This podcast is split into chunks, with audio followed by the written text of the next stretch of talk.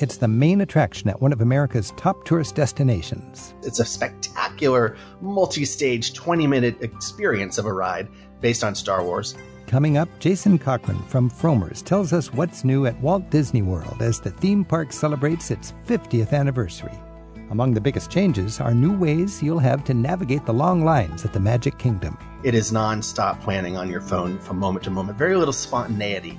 The latest project at Atlas Obscura features hundreds of the world's weirdest foods, drinks, and culinary traditions. It's a book of the strangest foods that we could find across the world. So everything in the book is pretty, you know, bizarre in its own right. Gastro Obscura author Cecily Wong shares a few of their findings. And listeners tell us how fond travel memories help them cope with plans derailed by the pandemic. It's just ahead on Travel with Rick Steves. Come with us.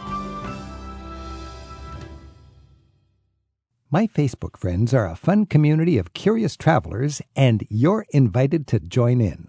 To stow away with me in my work, play, politics, philanthropy, and travels, follow me at Rick Steves on Facebook. There are big changes you have to maneuver when you visit the Disney theme parks, and your smartphone will become indispensable. The author of The Frommer's Guide to Orlando and the Disney Parks explains in just a bit. And we'll check in to hear more of your travel memories and how they're helping you get through stressful times when pandemic closures keep you from making new travel plans. Let's start today's travel with Rick Steves with a look at some of the most curious foods in the world with the help of our friends at Atlas Obscura. Escargot, raw fish, fresh monkey brain. What's for dinner can mean so many different things around the world. How adventurous are you when it comes to trying something new to eat or to drink? The people at Atlas Obscura have compiled more than 500 of their most compelling culinary curiosities in their latest book. It's called Gastro Obscura.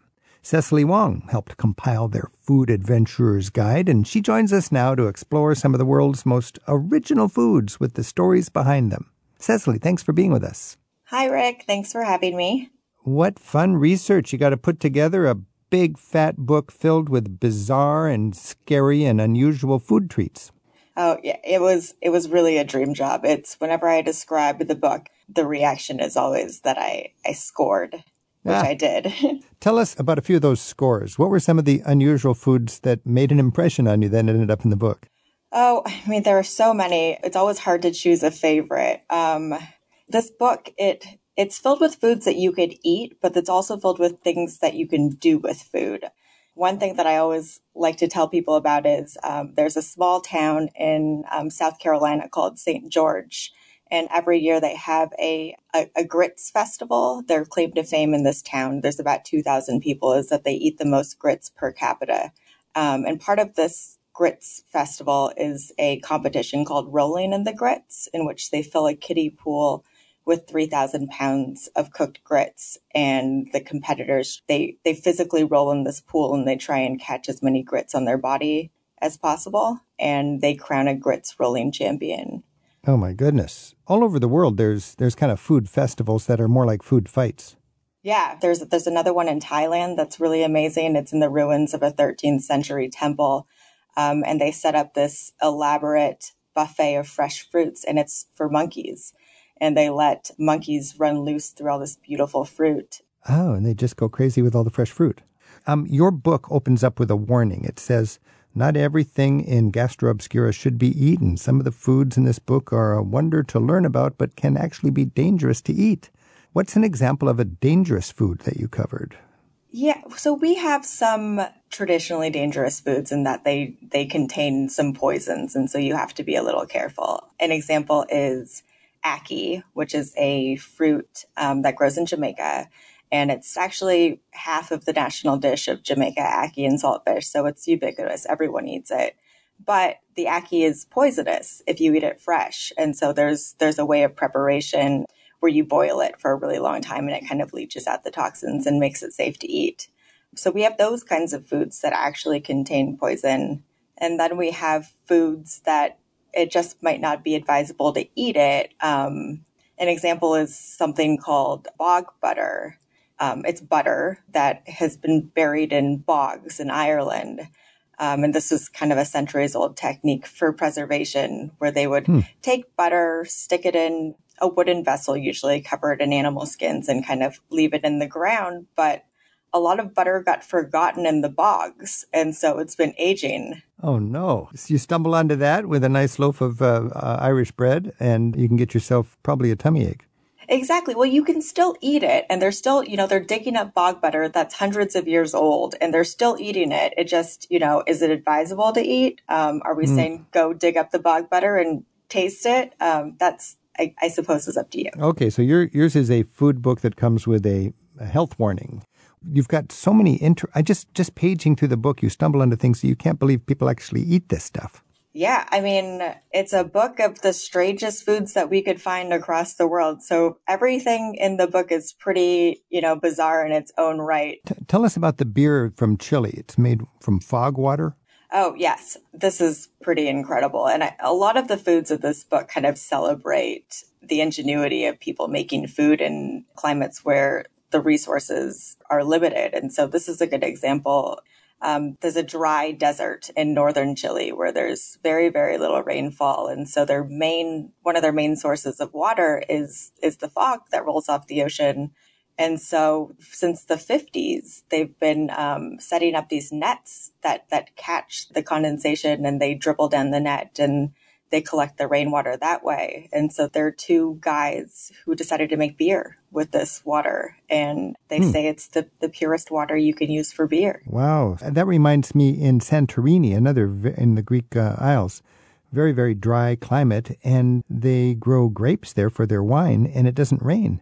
But they grow the vines in, in a way that, that's sort of like a bonsai tree makes a little basket and the basket collects the dew in the morning, and that's how the grapes get watered, and it's beautiful wine. Now, in your book, you also talk about um, famously in different parts of the world, people eat insects, and that's just not part of our culture. What's some kind of uh, insect that comes to mind that you might encounter in your travels that people are eating?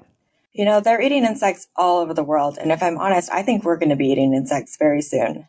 It's a copious great source of protein. And um, I don't know if you've eaten bugs before, but they're they they can be pretty tasty if you if you prepare them the right way. You wrote about something that does not sound very appetizing to me: big butt ants in Peru. Yeah, I, I have not tried a big butt ant. They're very rare. They're only available um, during this fleeting window between October and November while they're mating. But it does seem like this is an ant that would have a lot of flavor because their big butts um, are, are filled with eggs. So it's like ant caviar. exactly. This is Travel with Rick Steves. We're talking with Cecily Wong, and she compiled the Gastro Obscura Guide with her partners at Atlas Obscura. And it's a compilation of the world's most wondrous and sometimes downright bizarre foods and beverages. There's more information on her work at gastroobscura.com.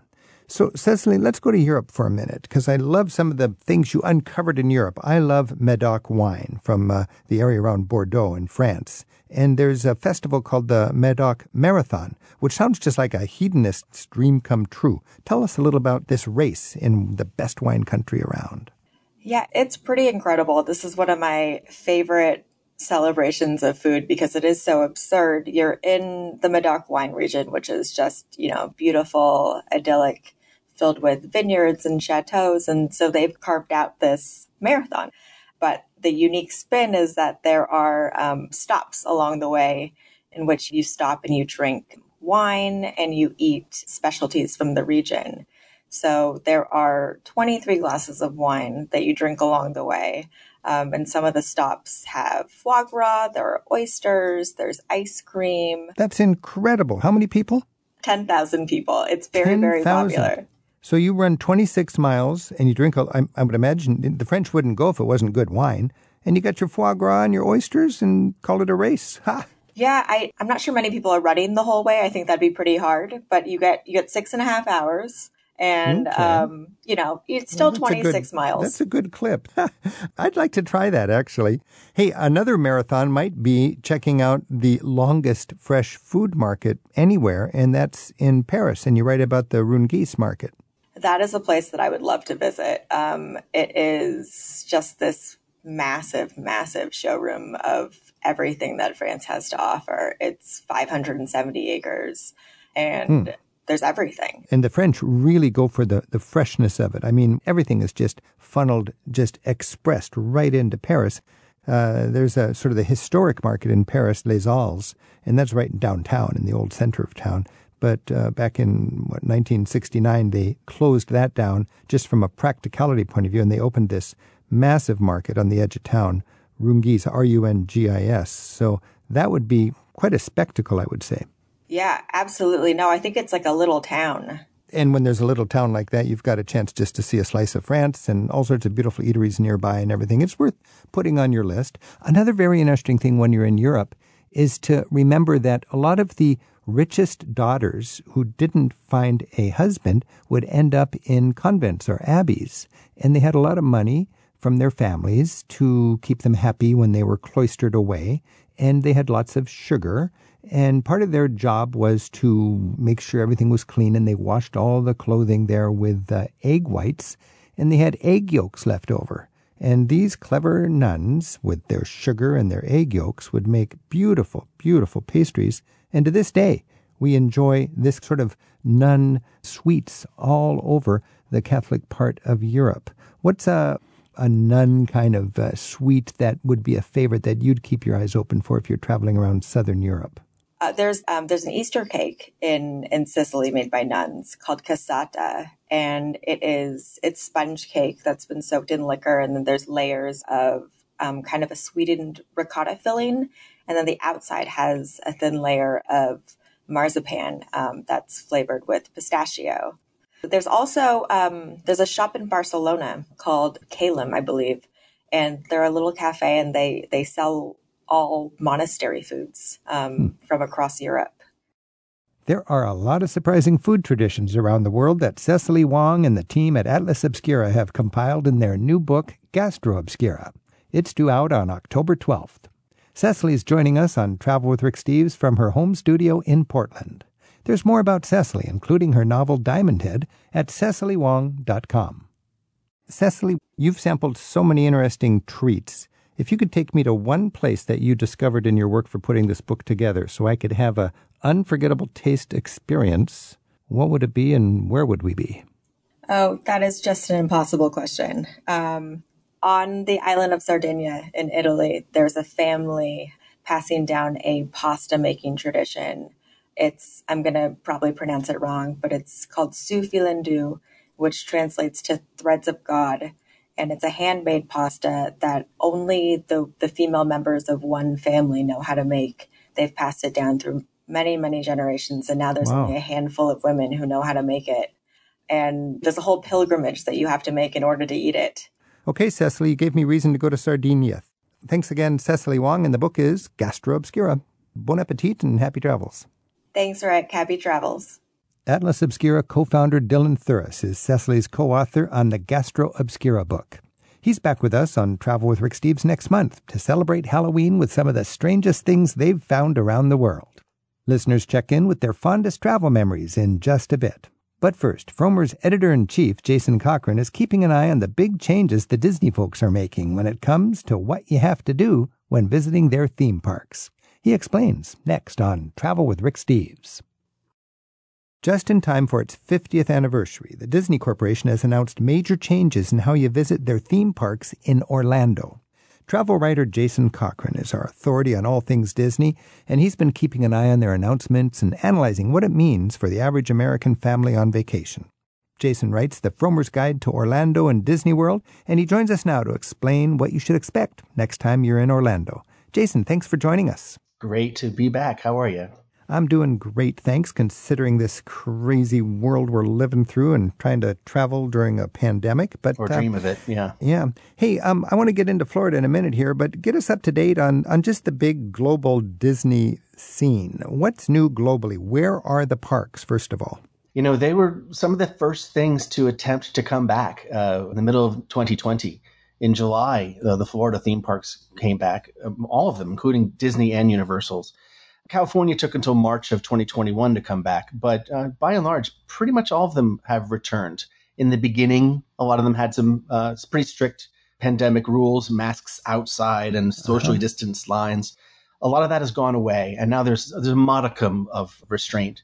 But uh, for the most part, you can go to the parks and they feel very similarly to the way they mm-hmm. used to mm-hmm. feel. There's some noticeable differences, like not as many staff members anymore, and probably fewer people in the parks too.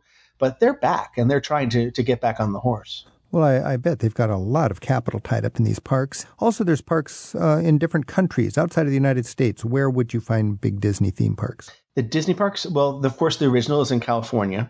The second set they opened were uh, all in Florida, south of Orlando. The third one, uh, interestingly, it's licensed by Disney, but it's a Disney park. It's Tokyo Disneyland. And then they also have them in Paris or outside of Paris, uh, in Shanghai, which is the most recent one, and one smallish one in Hong Kong. Okay. Disney seems like the dominant um, corporation, but the theme park industry is, is pretty big. What are the other big players?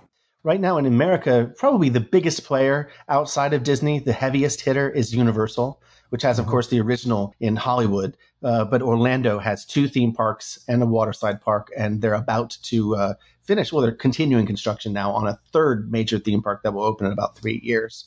But you know, of course, in America, there's also the Six Flags and the Busch Gardens and all those sort of lower tier day trip things that I don't think people maybe go on vacation to do as much as they do they visit when they're near their homes. But Universal and Disney are the ones people will get in a plane and go visit. Yeah. And and I would imagine Disney is is the dominant.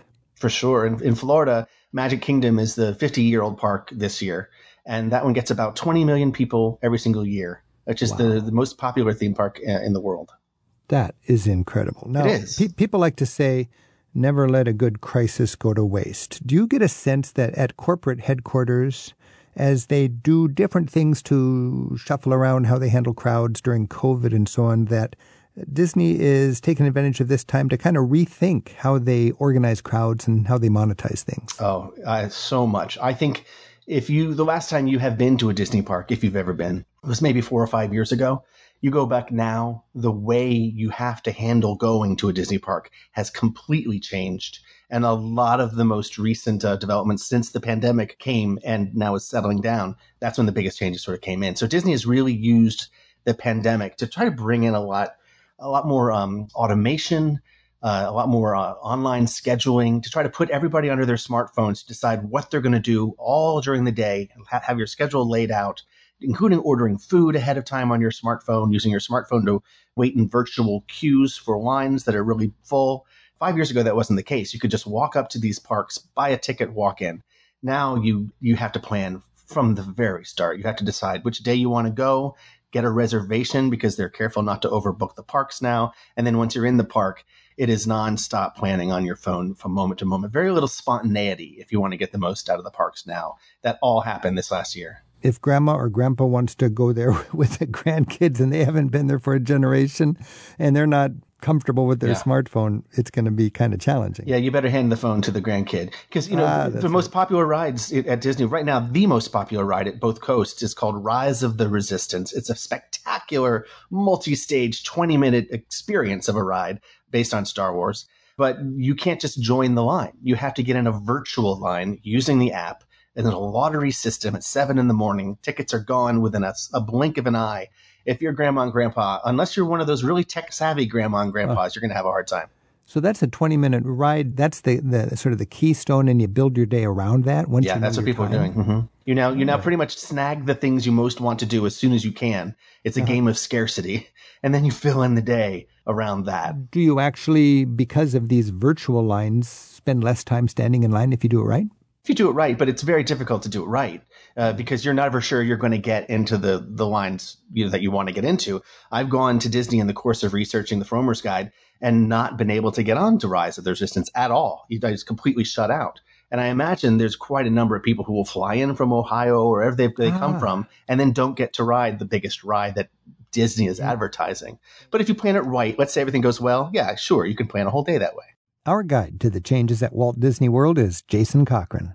Jason's the editor in chief at Frommer's, where he writes their guidebook to Orlando and the Disney and Universal theme parks, as well as their guide to London. You can find more of Jason's updates at frommers.com. So the big challenge for travelers is tips on, on crowd savvy, how to how to maximize your time and minimize those lines. Tell us about this new Genie system they've got. The Disney has just announced um, in the summertime that they're going to roll out Genie in the fall. Genie is it's part of the app that I was talking about that everyone has to pretty much use.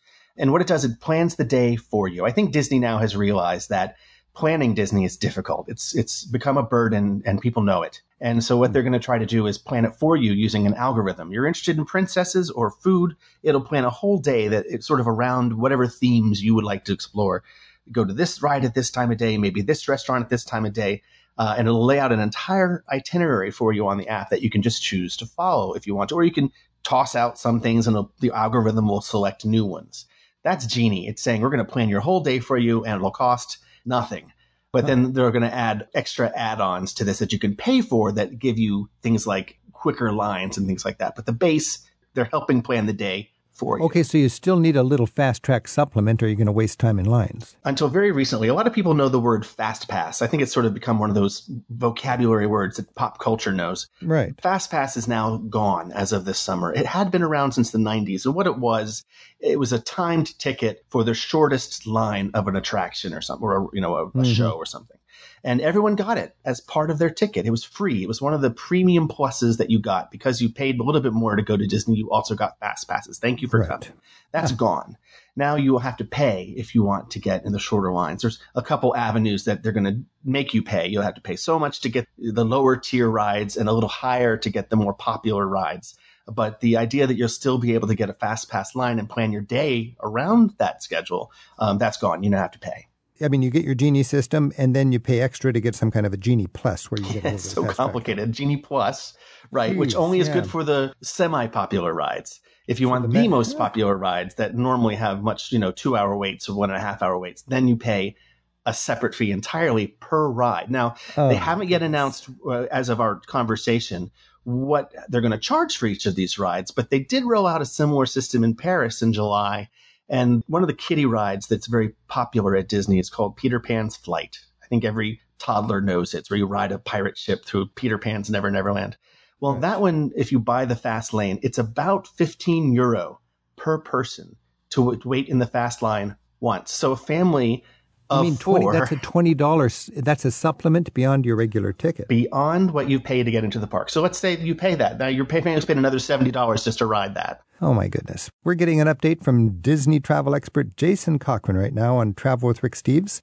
Jason writes the Frommer's Disney World, Universal, and Orlando guidebook, as well as their guide to London. His website is jasoncochran.com. Hey, Jason, um, so it sounds like the old fashioned, just go there and stand in a line, that's uh, actually being phased out. Yeah, it's gone. It really is. The spontaneity is now not a part of the Disney experience. You know, you literally have to plan just the day you want to go. You have to plan far in advance uh, and hope they have space. What are some other ways that Disney is monetizing things now to maximize their profit? Well, I think the biggest one is FastPass, the one that the fans are the really the most upset at because you now it's been around since the 90s and everyone's expected to get it for free and they no longer do. But over the past three or four years, uh, before the pandemic too, they started withdrawing a lot of the freebies. Uh, one of because them was you used to get a free shuttle from the yeah, airport, right? That's right. It was called the Disney's Magical Express, and you could get on a coach at the Orlando airport, and it would take you for free to the Disney campus where there are free buses. So a lot of families would save money using it.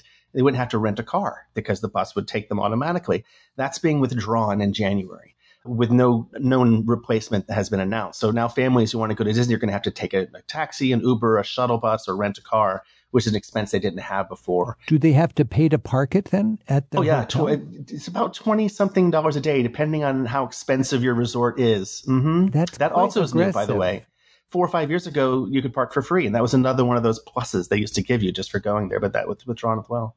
Jason, when we think of all of this sort of changes in corporate policy at Disneyland and Disney World, it seems quite smart, quite coordinated, quite intentional. Is it universal, like a, change that's going on in all the parks, or is that unique to Florida? Well, it's interesting. You said when you say universal, you mean global, right? But global, universal yeah. parks have actually had a paid version of the Fast Pass for a while now, and it was something they only gave to people who stayed in their hotels is something actually Disney is catching up with the other parks. The difference, oh. of course, is just Disney is so much more expensive, and it used to be something they gave away for free. Universal has always been a two or three hundred dollar add on, depending on the day, that you right. could add on fast access to, to some of its lines. It's called Express. Uh, it hasn't that hasn't really raised the ire of the theme park going community as much as Disney's changes have. But Disney is always under a different microscope.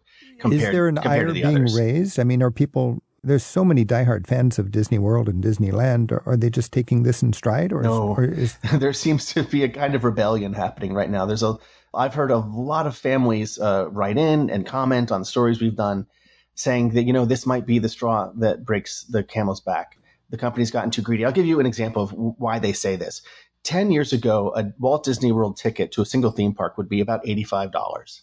Right. Now it's about $150, and that's before you add on all this other stuff. Now we're keep in mind that $85 10 years ago, it included FastPass. It included all these other perks that we were talking about. Those perks are now gone, plus the price has gone up.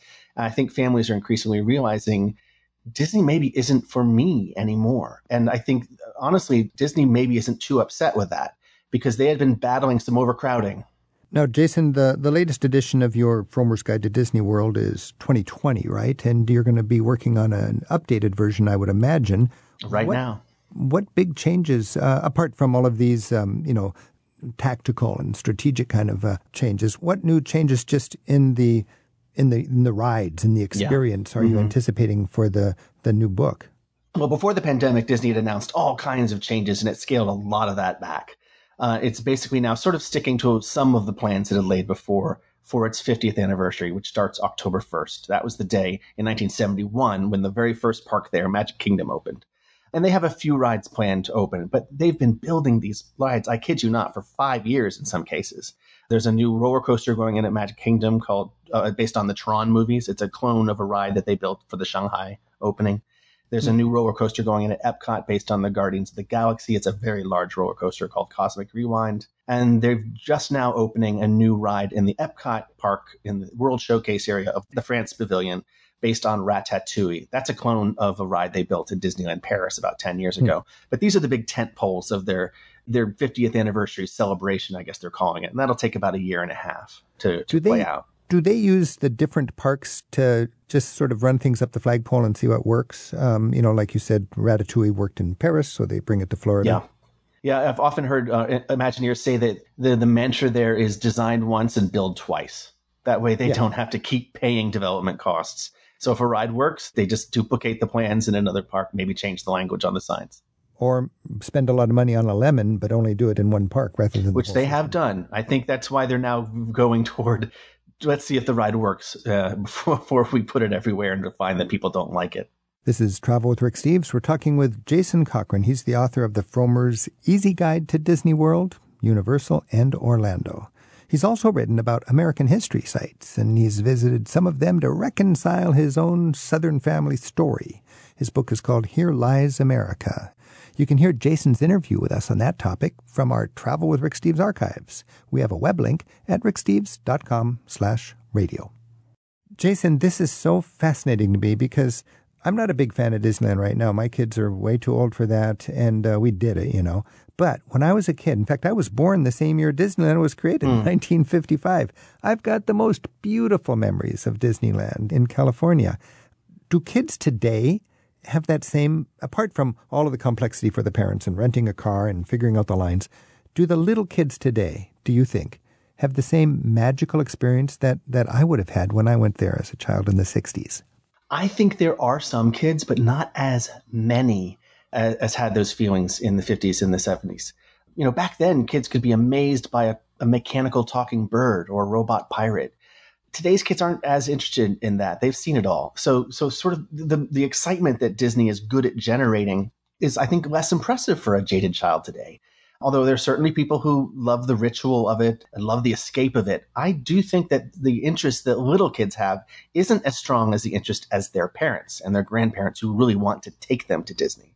And I think that's a fundamental problem for their future.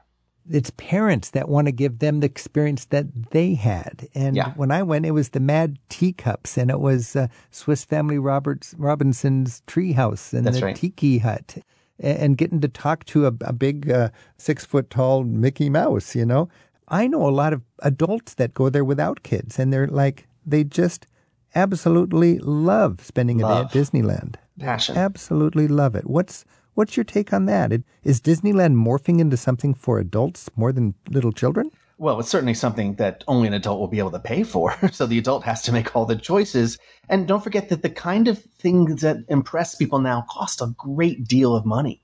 There's certain investment cost to making a mechanical tiki bird in 1960, but to make Rise of the Resistance, this ride that Disney has a hard time getting people on now, it took, you know, an immense amount of money and it's so complicated, it's always breaking down, which is why they can't get enough people on it, which is why they have to have the ticket lottery.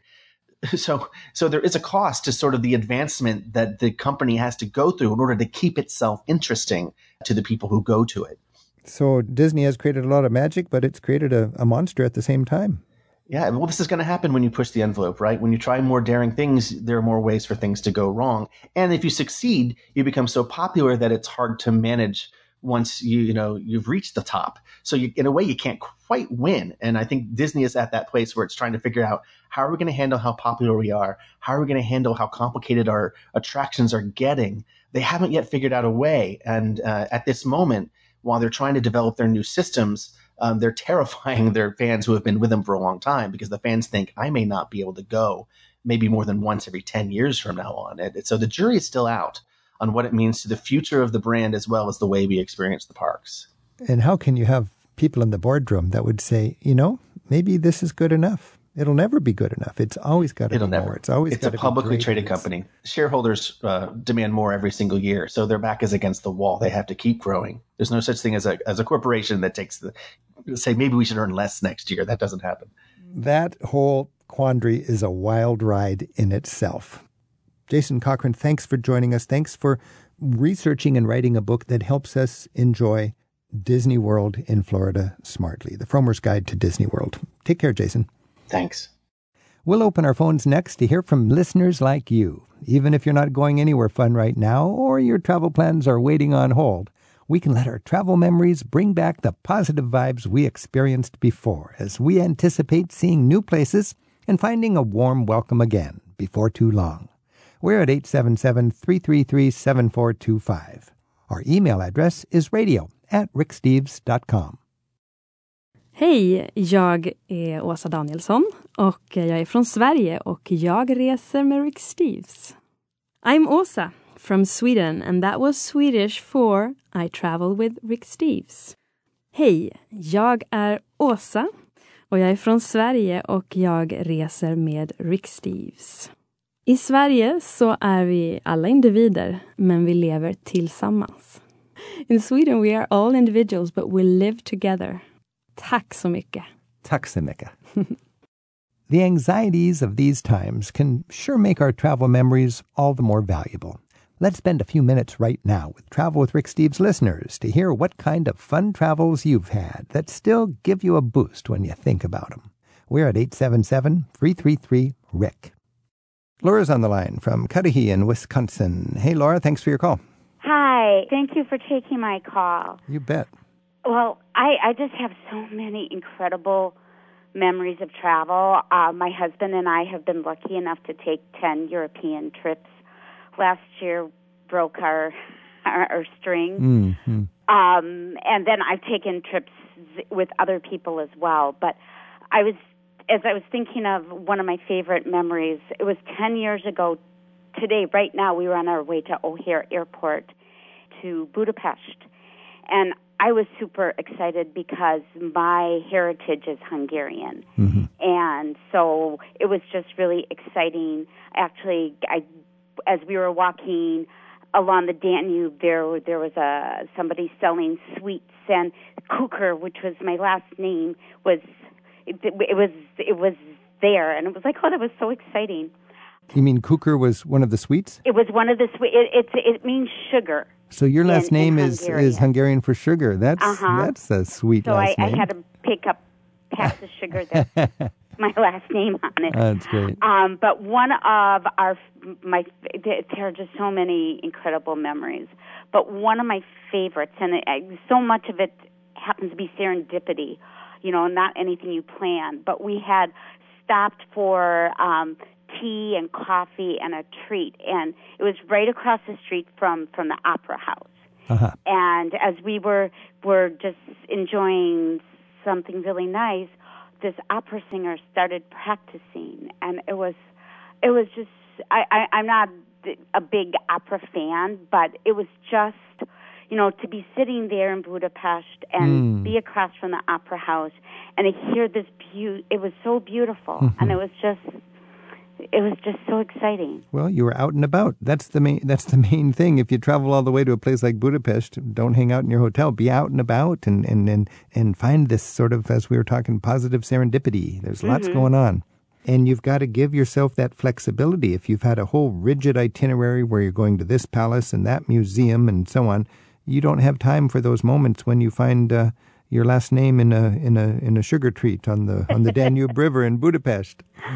No, you don't, do you? No, that's great. Hey, well, thanks for calling, and I'm glad you've got good memories to enjoy as we wait for that day when we can travel again safely. I know. We can't wait to, to be able to go back. Yeah. So thank you so much for taking my call. Okay. Take care. Bye bye.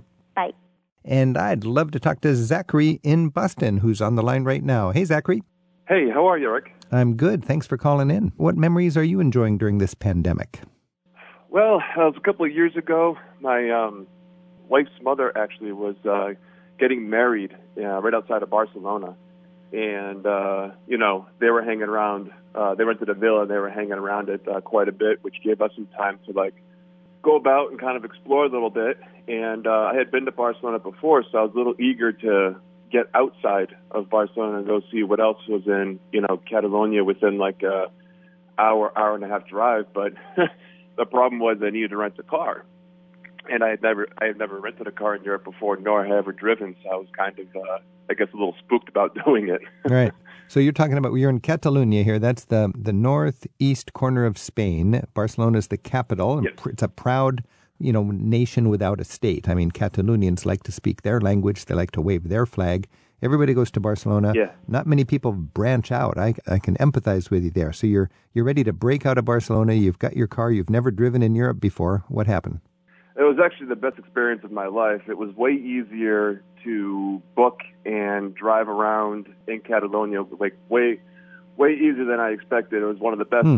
experiences ever. It's such a beautiful country, and it gives you a chance to like go to those smaller towns that you know won't make it into guidebooks, and you know also don't have any tourists there. So you kind of get a look at yeah, um, you know just just normal life for like, regular uh, Catalonians. Yeah, like Barcelona has too many tourists. I mean, it's almost to the point where the locals are, are getting mad at having tourists overwhelming their town. But you drive an hour away, got your own wheels, you'll find little towns that have virtually no tourism. That's the way to experience Catalonia, I would think, and Catalonian culture.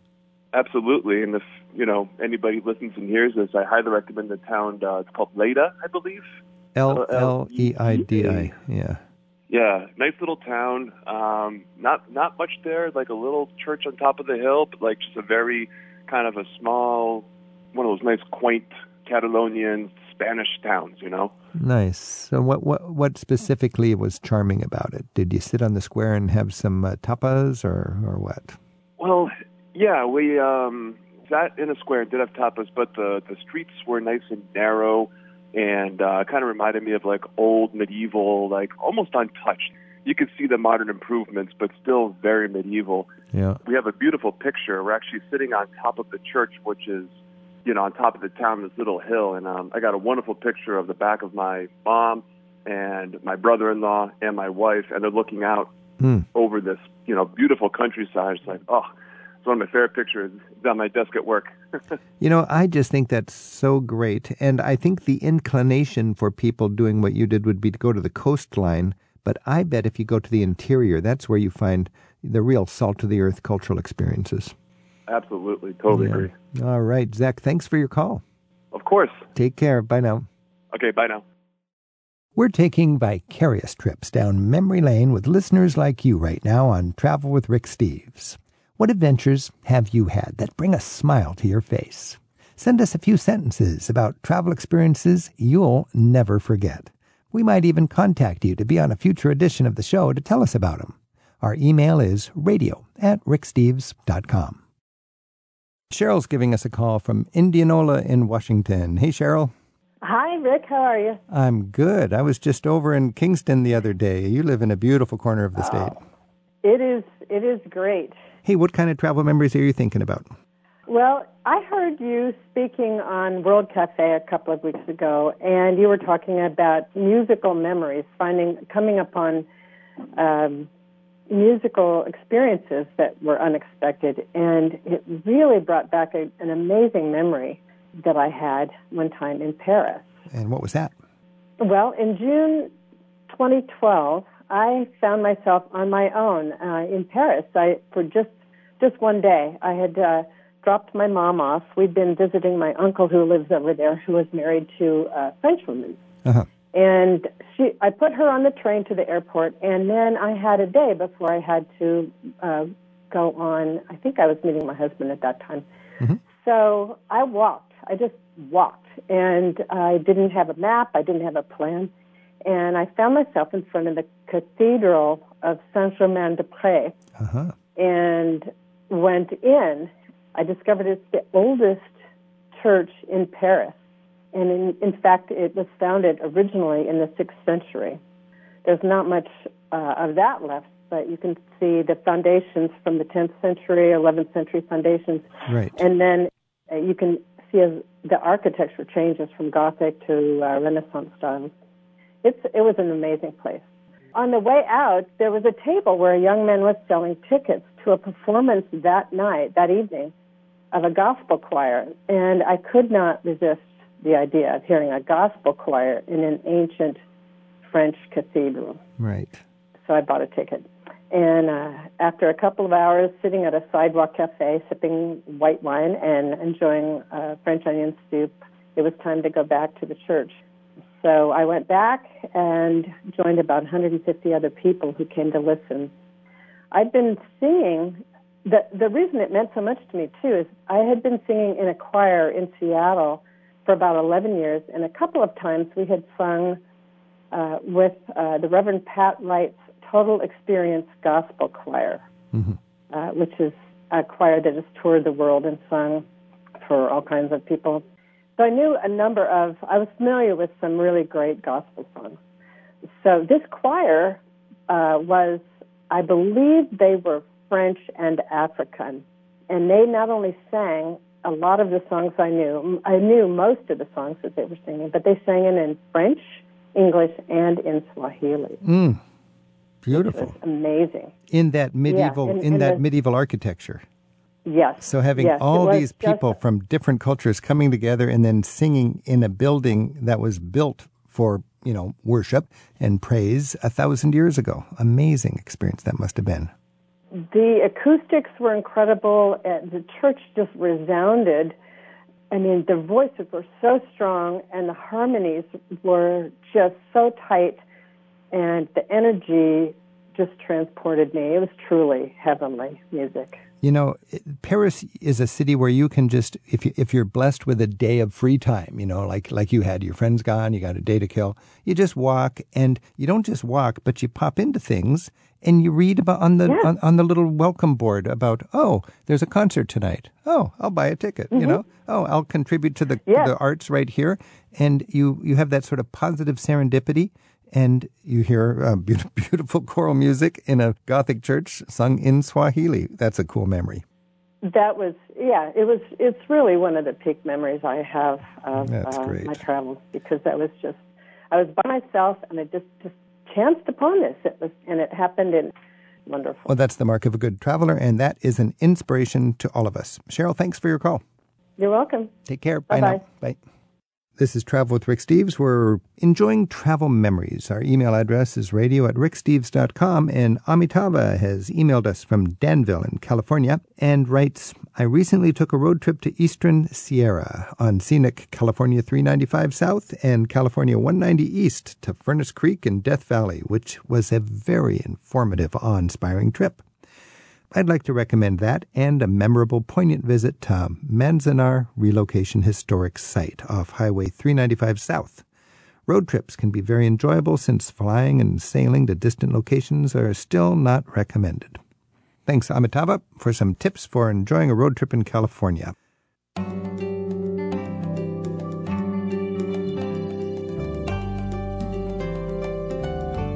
Kathy's given us a ring from New Orleans. Kathy, thanks for calling. Nice to talk to you. Yeah. Uh, you, are you enjoying some travel memories during this pandemic time?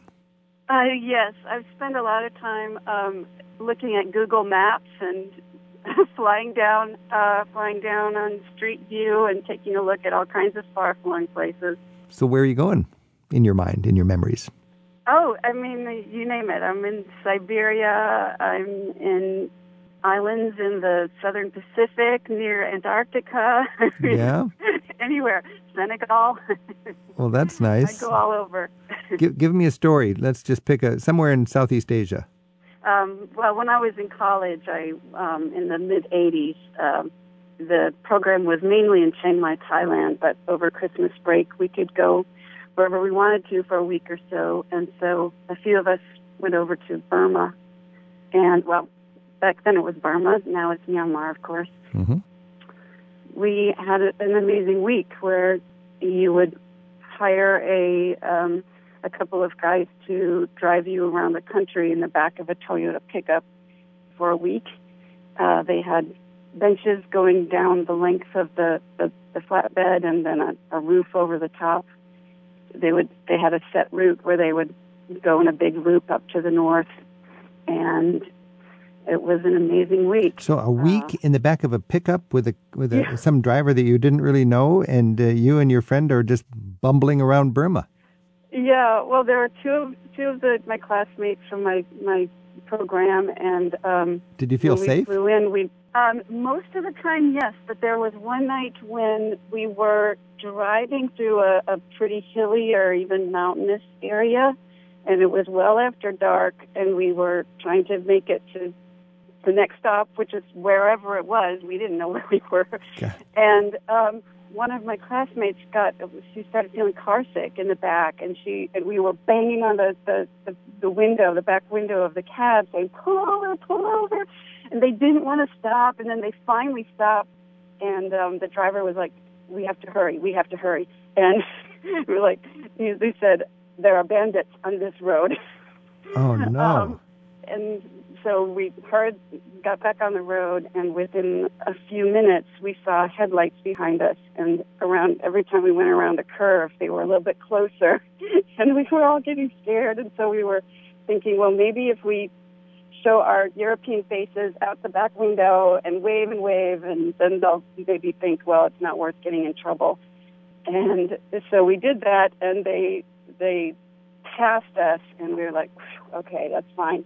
Then we got pulled over at some military checkpoint, and a bunch of, well, like two or three really drunken soldiers insisted on getting a lift to the next town, and so they climbed up on the roof of this cab, and they were up there, and we decided that, well, even if they were drunk, it was probably better to have soldiers with guns protecting us. So wow. it was crazy night, but everything turned out fine. Everything turned out fine. I, my my memories of uh, traveling in around Chiang Mai and Thailand and that area are uh, similar. On the road, every every vehicle going is sort of like free game for somebody to hop on. It's just like Yeah. everybody hops into the back of the van, and there's of course an obligation to let military onto your vehicle if they if they need to go somewhere. But uh, it's one way to get around uh, in Southeast Asia. Whoa, those are some pretty vivid memories, Kathy. Thank you for sharing, and I'm I'm glad you survived it. I don't know if you'd want to do that these days. No, thank goodness my parents didn't know what I was doing that week. yeah, there's a lot of a lot of us have done some things in Southeast Asia where, or anywhere on the road that you kind of go, yeah, I'm glad I did that because I survived, but I wouldn't want my kids to do it. yeah. Okay, Kathy, take care. You too. Thank Bye. you. Bye bye. And Dusty in Cefalu in Sicily, beautiful town in Sicily, has emailed us. And Dusty writes After hiking Mount Fuji in Japan, I was drenched in rain when I boarded the public bus down the mountain back to Tokyo, which is a three hour ride. I was the only passenger, so I sat in the back and took off most of my clothes and draped them across the seats to dry. I also spread the contents of my wallet on the seat next to me to dry off. As passengers began to board, I pulled my clothes closer in and eventually put everything back on. When I got to my stop in Tokyo, the bus was packed full, and I got off, and then the bus sped away. It was then that I realized that I did not have my wallet. Losing my wallet would have ended the rest of my trip. I found the bus station where I bought the ticket, but the ticket agent didn't speak English. Then she closed her ticket line and disappeared in the back for about five minutes. When she reemerged, she had a walkie talkie in her hand and motioned for me to follow her. Then a bus pulled up, the door opened, and it was the same driver. He reached over and handed me my wallet, fully intact. The ticket agent smiled and bowed. Ha! I gained the best souvenir ever. I discovered the kindness of strangers and could not even speak their language. That is a great story, Dusty. Thanks for sharing it. Travel with Rick Steves is produced at Rick Steves Europe in Edmonds, Washington. Listen again whenever you like at ricksteves.com slash radio. Hey, I'm Rick Steves. I love art. And in my new book, Europe's Top 100 Masterpieces, I share my favorites with gorgeous photos and vivid descriptions. It's a greatest hits sweep through art history via the finest paintings, sculpture, and architecture ever. It's all in Europe's top 100 masterpieces, art for the traveler. It's available now at ricksteves.com.